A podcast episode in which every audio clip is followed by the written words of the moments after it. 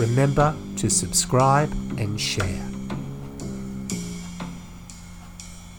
Australian musical theatre star Helen Walsh has performed around the globe in some of the biggest musicals of the last few decades. These musicals include Cats, Les Miserables, Wicked, Hello Dolly, and the show she's currently performing in Adelaide, Mary Poppins. Helen is here today to talk about what else? Musicals. Helen Walsh, lovely to see you and welcome to Noel Anderson's 15 Minutes of Fame. Lovely to see you too. Thanks, Noel. Been you know, so the long. last time we saw one another was over 20 years ago, and I think I know been doing either South Pacific or Hello Dolly. And I was directing well, a show at Belvoir Street and we caught up in Stanley Street. Do you remember it all? I don't actually, but if that was South Pacific or Hello Dolly, that was over 30 years ago, not just 20 years ago. oh my God, Helen. Then it is so yeah. long since we've spoken to one another. Um, yeah. But you, of course, um, have been flying all over the world and doing a lot of shows.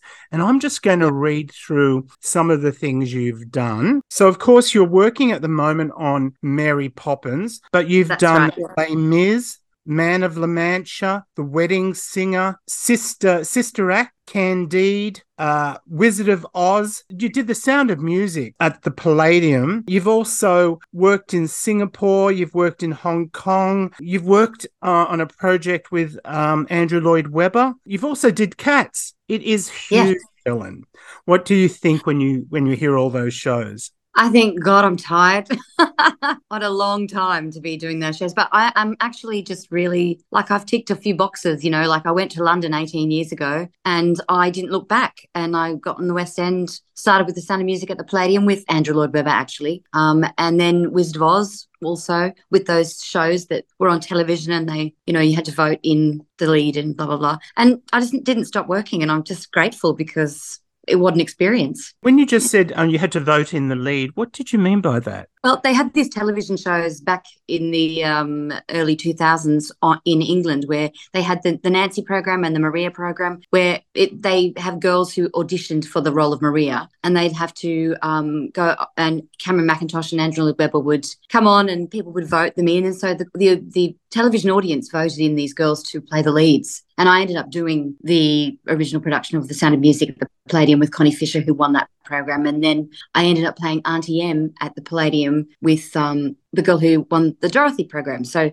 you know, it's a, it was all connected, these reality TV shows. It was the first time that they'd sort of used reality stars in musicals and it, it was a success because the television audience recognized the people. Did you at all you at the saying? time think you wanted to be a reality TV star? Did that pop well, into your brain? I, no, I'm not a reality TV star. The, the, the girls that won the programs I was just in the show with them. But um, and actually at the time, a lot of the old West End um, performers were, were really up in arms about it because it meant it was kind of taking jobs away from the from the gigging actors, you know, the people who were the reality stars. And it's very much gone that way now. But that has enabled us to all have more work because the shows can go on if you know they have recognizable people in the leads and people will come and see it now look what i might try and do is just take a step back a little bit because you're from queensland originally yeah. Um, when did you first start thinking about singing as a little girl. Do you remember much about about yeah. that as a, as a child? Yeah, I remember watching. First, it was Disneyland, and I remember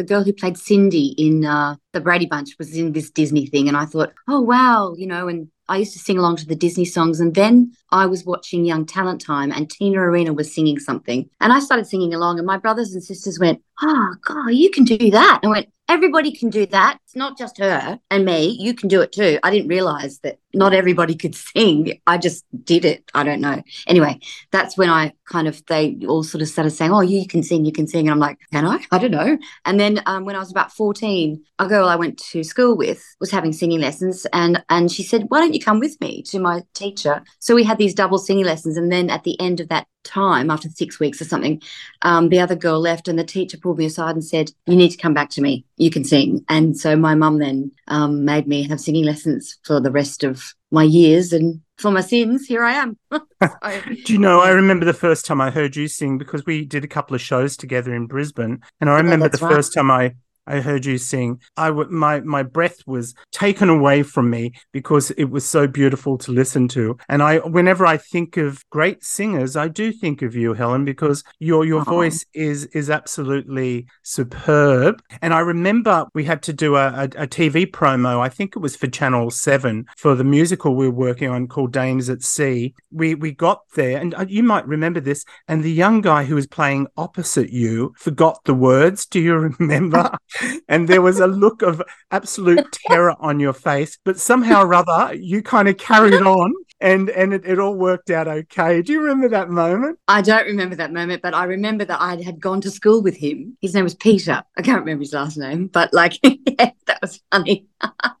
Well, he was he was oh, very yeah. good looking. He had a very good voice. Yes. Um, yes, and it yes. was um, and we were all very very young and and a little nervous, I think, at um at the at the time. Now, yeah. you're not originally from Brisbane, are you? You're from Toowoomba, is no. that right? No, I studied in Toowoomba, but I was born in Gympie. So um, and I grew up at a little place called Woolooga, which is you know north of Gympie, west northwest of Gympie, and um, I still I've kind of inherited that property with my sister. So I kind of when I come back to Australia, that's where I go to the farm. okay. Yeah. So, so when you when you finished your your uni course in Toowoomba, you then got yeah. a job at Movie World. Is that correct? Yes, I and did. What were you doing at What were you singing at Movie World? Well, for the first two weeks, I think it was, I was a chaperone, chaperoning the um, big furry animals and stuff.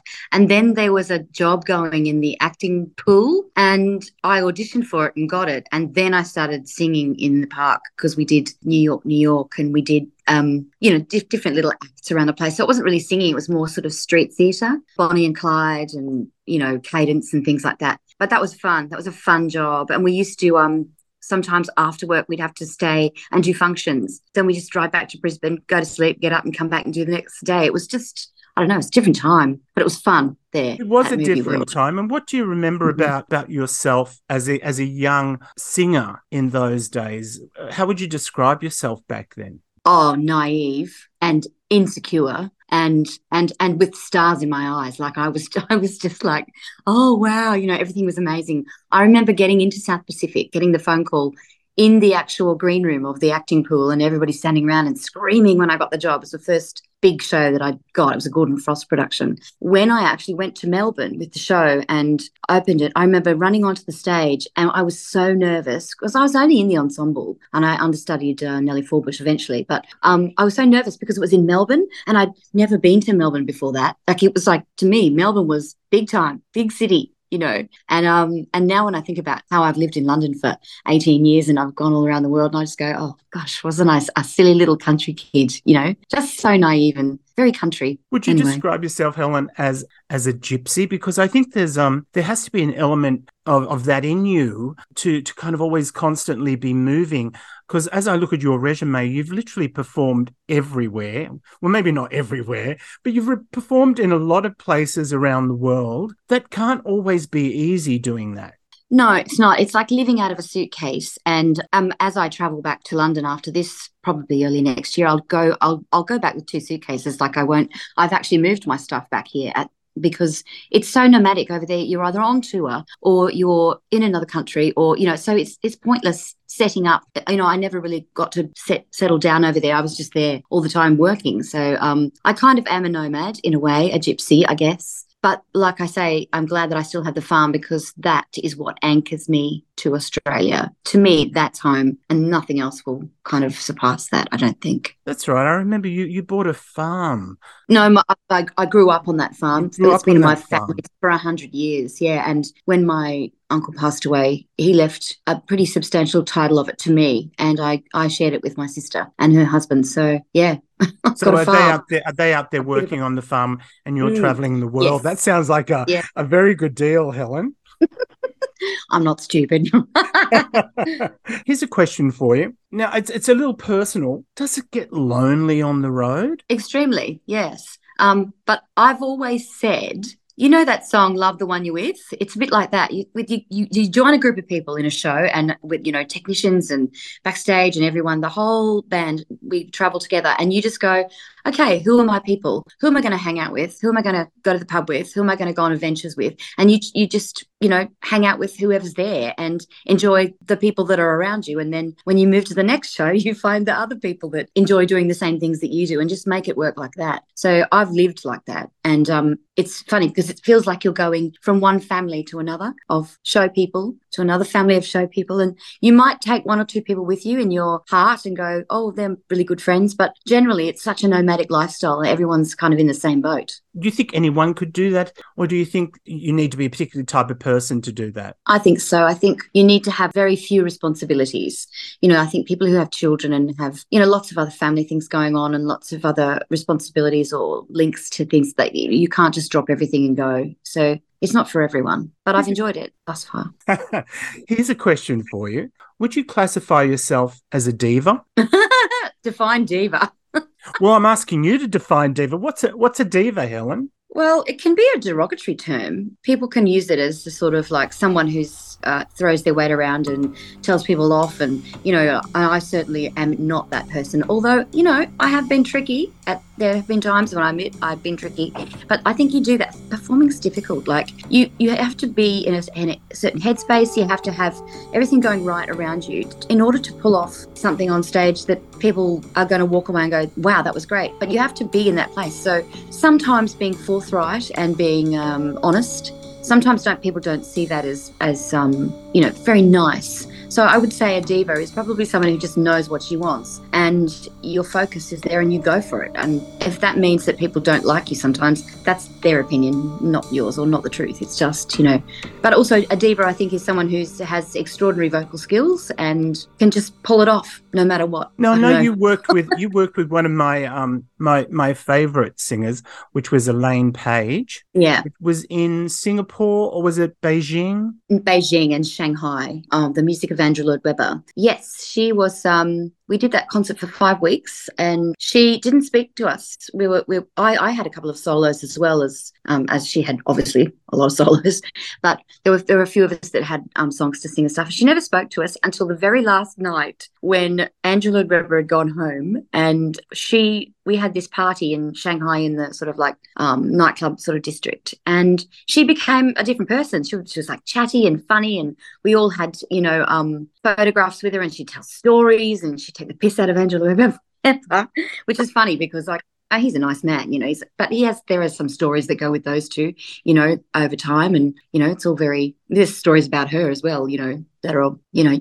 you can't say sometimes, but yeah, she was um she was interesting, but I, I guess when she was performing, she didn't feel like she could really relax and just chat with us until it was all over, and she did a good job because that particular concert went on to um, really useful recorded it. So it went out on cd and dvd and to this day you can still buy it. But it was it was a bit of a big deal at the time i remember. What role would you love to do that you you haven't had a, a chance to actually perform? You know, if if Wicked had been around, and I've done Wicked, I've covered Morrible in Wicked in the UK, but um, if it had been around when I was young, when I was about 25, I would have loved to have played Glinda. That would have been probably, you know, a bit of a because it was a character comic with drama and with soprano and you know just like and, and belt and and it just would have been probably something that I could have done well but it, it wasn't my time you know that came after um, I was an ingenue so it didn't really you know I suppose that that that that sort of thing. I don't know. I don't know. I don't know. These days, all I um, I just play really old, fat, ugly parts with no singing, or, or, very little singing. Like I've done Madame Thénardier three times. I've done Les Mis probably seven times, maybe eight in my life, different productions for Cameron Mackintosh over like 20, 30 years or something. And um, you know, so I can play all the hags and, you know, you just got to know what your casting ability is, like know what you're capable of and what you look like. And I can own that I'm no gorgeous, tall leading lady. I'm short and I'm fat. And if I go into an audition wearing no makeup and looking like a bastard, I'll probably get the job.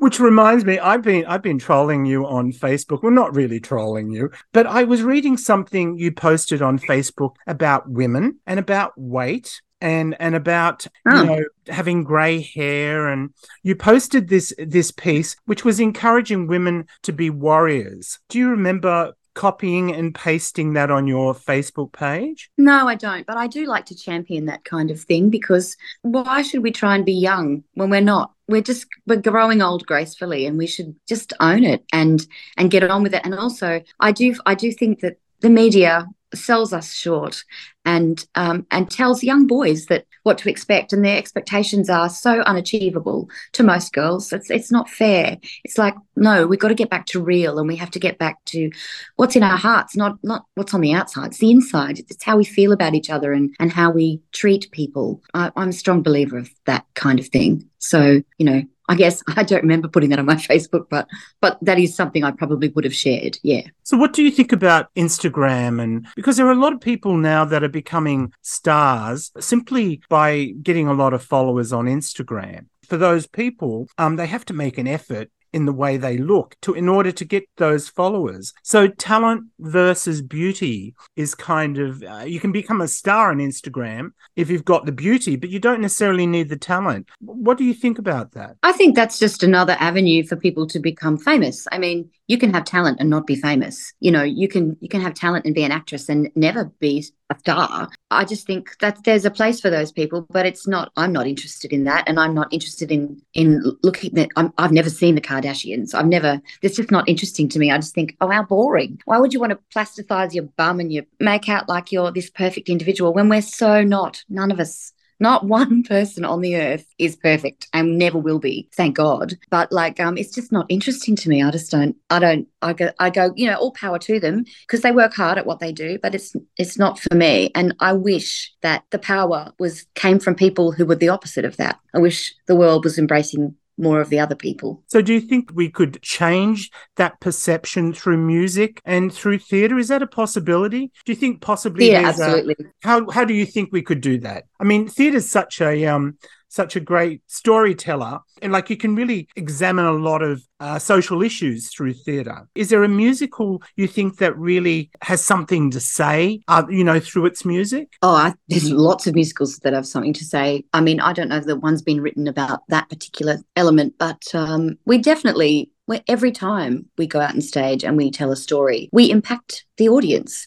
And it's meant to be like that. And I think, I mean, Mary Poppins, actually, that I'm in at the moment, the story's beautiful. And it's like she comes in and it's not, and everyone thinks it's she's there to fix and help the children but she's there to help the father because he's had he's been grown up in a way that he's he's a broken man and he's treating his family badly and once she's there to change his mindset and make him see the light it changes the world around them and everything becomes much more beautiful and and everyone's happier. And so you know that i, I think it's got a lot of heart. And um, there are many many stories many musicals that that um, send those kind of messages you know. I can't pinpoint anything right now but like you know i'm sure if someone wrote uh, an award winning you know something that was as big as Les Mis that had that message, then the whole world would stand up and take notice. But I don't know if it's going to happen.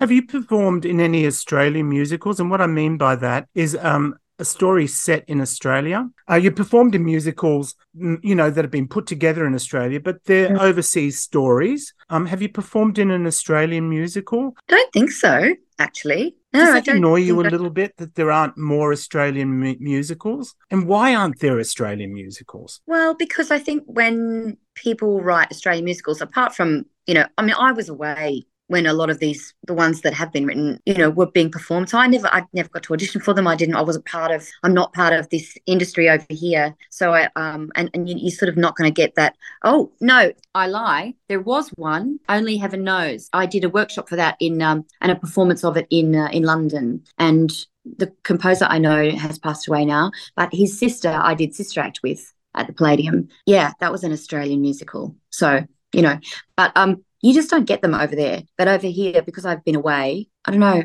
I think sometimes people think the subject matter needs to be about the gold rush or you know but it doesn't. Yeah, yeah I think, it's, you know, it's very hard to sell an australian musical here and i'm yeah. speaking from personal experience. It's very oh, okay. very difficult to sell an australian musical because everybody wants to do les mis wants to do cats you know. They don't want to do an australian musical. They want to do the big musicals everybody knows. So mm. I, I, it's a very hard thing to do. So send let's send love to the to anyone writing an australian musical musical. I really think they need it, Helen.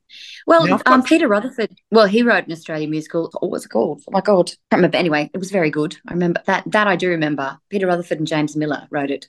I can't remember what it was called now. Anyway, yes, they yeah, are out there. Heaven, uh, only heaven knows. Um, was David Campbell ended up doing that here? Um, so he did actually perform that here. Now you've yeah. written on your, I think it's your Twitter account, over 30 years in shows and still having a laugh. That's what you said. Yeah, um, it's true.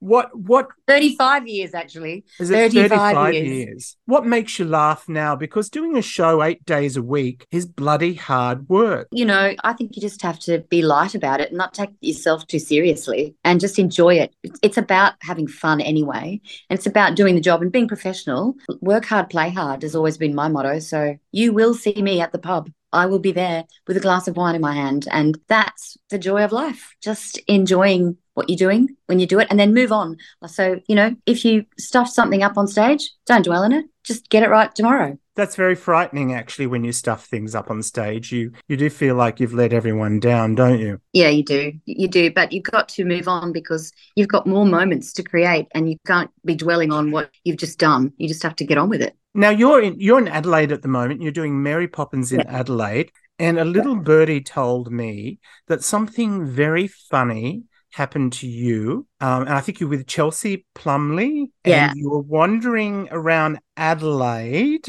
and I just wonder if you want to tell um, people listening to this that very funny tale. Well, we were walking back from the cinema. We'd just been to see Indiana Jones, Chelsea and I, and we we're at the lights about two streets up from our where our digs are and we were talking and we saw that the light was going probably going to change in a minute and we stepped onto the road and as we took two or three steps the light went green. However as we crossed the road a police car stopped us and at Chelsea noticed first, and, and they said, "Oh, you, you just um walked, you just jaywalked, you just you went on a red light." And we were, I was like, had my mouth open because I was like, "What did we? Oh my god!" And then he went, "Can you just um come around the corner? We're going to have a little chat to you." And so this police car with these two policemen, a, a, woman and a man, um drove around the corner. We had to go up to the police car. We had to give, I had to give all my address, my details. I had to get my passport out. they they gave us a warning and told us it would have cost us how much did he say? $150, I think we would have been fined. Um, wow. Um, but, but we just kind of warning. So we we got half arrested for oh jaywalking oh in Adelaide at eight o'clock at night. on well, a it's a little bit Monday. conservative, isn't it, Adelaide? It's unbelievable. I was like, did that just happen? And then every, so every time now we get to a light, we, we're like, oh, I'm not, I'm not walking, I'm waiting. And the lights are literally so slow here that I've been, it just takes you so much longer to get to work because you can't just flit across the road. You have to wait for the five minutes that the thing takes. And yeah, so we nearly got arrested. That's very. I mean, funny. it was funny. Do you know Adelaide? Adelaide is um such. I, I, was in Adelaide for the Adelaide Fringe, and it's an absolutely mm. fabulous time to be in Adelaide. But it yes, is a very conservative yes. town. Do you notice differences in audiences if you're performing in Hong Kong, say versus Adelaide versus uh, London versus Melbourne? What what are, yeah. what are the differences you notice? All the time. I mean, just just very briefly going back to that policeman because when he was asking for my details, he asked me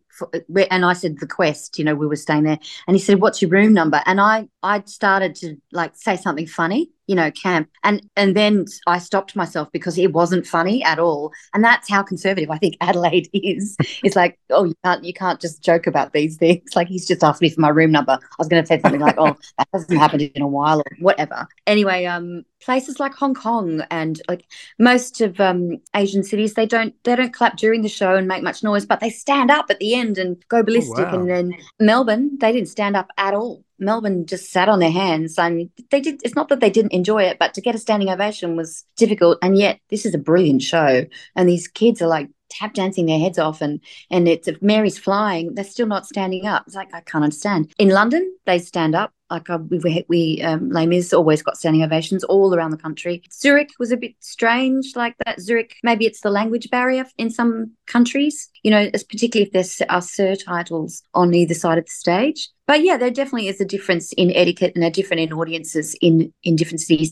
And because Mary Poppins has never been to Adelaide or um, or to Perth, where we're going, it probably will have a different reception than say Melbourne, where it was here ten years ago and very successfully was here ten years ago. So they know what to expect. You know, they know when things pop out of the box and they know what's coming. Whereas here, people haven't seen it in their hometown, so they're probably not expecting you know it's it's a different reaction isn't it if they don't, don't know what to expect? Yeah i don't know why melburnians um, would stay seated. Maybe they go to a lot of theatre and and and maybe they expect a lot. But no what i'm saying why. is they they they get a lot. Like what they were getting it was really good. Like you know I've seen it everywhere in the world, and I'm telling you, it's good. And I don't understand why. And even when I first went into the show, I had a show watch, and I stood up straight away. And usually, if you stand up, you allow people around you to to stand up as well, because that's that they're not scared then to sort of get up. And nobody stood up, not one person. I was like, oh, and I couldn't understand it because the girl playing Mary Poppins is brilliant, and the and Bert is so good. Jack, Jack Chambers and Steph Jones, they're they're extraordinary, and you just go, what's happening here? but I think that Melbourne probably does get a lot of theatre, and they, I, it's probably more of a, they are probably quite conservative as well. I don't know. I'm not sure. I'm not sure either. Hey, Helen, we're running out of time, so just to, Funny, just to yeah, see, I, I said we'd uh, we'd go over a half an hour, didn't I? I said it. Uh, yeah, um, you did. I was like, no, we won't. no, I knew we, I knew we'd go longer. Once people start talking, um, you know, it's kind of easy yeah. just to to relive those memories. But here's a question for you: all those shows you've done, traveling around the world, what is something you would like to tell yourself now as an older warrior woman? What would you like to say to that older warrior woman in you now that you know what the journey's been? If you could go right back to her when she was a child, what would you tell her? Don't worry. Don't be insecure. You'll be fine. You'll land on your feet. You'll be absolutely fine we, we all have so much stress and anxiety because we're in fear of we don't what we don't know or what hasn't happened and it's just it's just fear that we're in fear of it's you may as well just own it what's the what's the point in being negative about it if you can think positive and just go it has nothing's happened yet so don't be anxious you know so i think there's a lot of anxiety that comes with performing to a lot of people, especially young ones now. They have, you know, they've got a lot to deal with. And um, you just have to get up there and do it and just know that you're good and know that you're there for a reason and and not compare yourself to other people. And the only competition you have is with yourself. I think that I think that's what I tell her. Helen Walsh, we've come to the end of our podcast. So I've only one thing to say to you, and that is Helen Walsh, this has been your 15, 15 minutes, minutes, of fame. fame. Thank you, Noel. It's been lovely to chat.